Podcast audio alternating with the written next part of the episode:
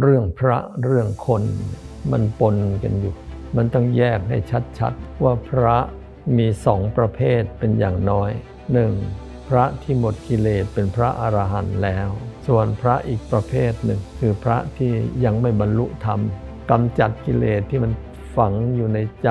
ฝังอยู่ในจิตติดตัวมาตั้งแต่เกิดนะยังได้ไม่ถึงครึ่งเอาไว่าอย่างนี้ก็แล้วกัน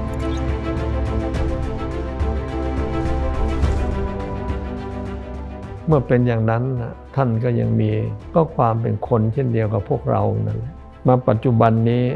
พระอริยเจ้าหรือว่าพระที่ไม่มาวุ่นวายกับเราแล้วเนี่ยตอนนี้หาได้น้อย ทีนี้ที่เป็นข่าวนะที่วิจารณ์กันเยอะแยะนั่นนะก็จงให้ความเป็นธรรมกับตัวเองด้วย พระที่เข้ามาบวชเมื่อยังไม่บรรลุธรรมอะไร ก็ขอให้มองว่านี่พระเหล่านี้ก็เหมือนกับพระนักเรียน คือเข้ามาเรียนธรรมะในพุทธศาสนา แล้วมันยังไม่บรรลุอะไรแล้วจะว่าอะไรเล่าขอให้มองกันอย่างนี้ ถ้าบวชปุ๊บจะให้วิเศษ ทุกอย่างปั๊บถ้าได้มันก็ดี แต่ถามว่าเมื่อตัวเองเข้า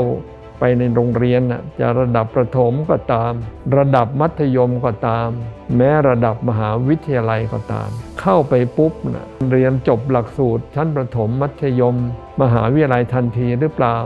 ก็เปล่า มันก็มีล้มลุกคลุกคลานกันอยู่บ้าง มันก็ธรรมดา ส่วนที่มาเป็นพระก็มาจากโลกกันละดีไม่ดีอาจจะเมื่อวานเนี่ยด่าพระเย้าเย้าอยู่วันนี้ได้คิดเลยมาบวชพอบวชปุ๊บยังปฏิบัติตัวไม่เป็นก็เลยโดนด่าเหมือนอย่างที่ที่เคยด่าพระเอาไว้นั่นแหละ วงจรมันกลายเป็นอย่างนี้ไปเพราะมองอะไรไม่พยายามมองตามความเป็นจริง พระที่เข้ามาบวช ก็คือนักเรียนในทางธรรมนั่นเอง พระสัมมาสัมพุทธเจ้าก็แบ่งหลักสูตรของพระเอาไว้ให้หนึ่งพระนวกะ ตั้งแต่พรรษาที่หนึ่งถึงพรรษาที่ห้าถ้าว่าปัจจุบันก็นั่นแหละ เข้ามาหาวิทยาลัยก็เป็นเฟรชชี่หรือเป็นน้องใหม่ที่เขารับน้องใหม่กันนั่นนะแต่รับน้องใหม่ทางโลกนะปีแรก รับน้องใหม่ทางพระกันนั่นนะห้าปีทำไมนานนักล่ะ เพราะว่านิสัยของคนเรามันฝังลึกอยู่ในใจ แต่ละอย่างแก้ยากช่วงที่สองพรรษาที่ 6 ถึงพรรษาที่ 10 อีก 5 ปีอีกเป็นพระเรียกว่ามัชชิมะ แปลว่าปานกลาง พอเอาตัวรอดพรรษาที่ 11 ถึงพรรษาที่ 20 เป็นพระเถระ ฝึกตัวมาพอสมควรแล้วรอดแล้วไป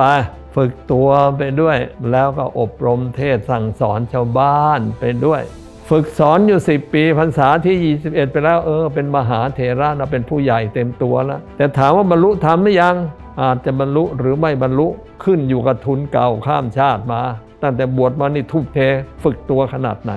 ได้อาจารย์ดีขนาดไหน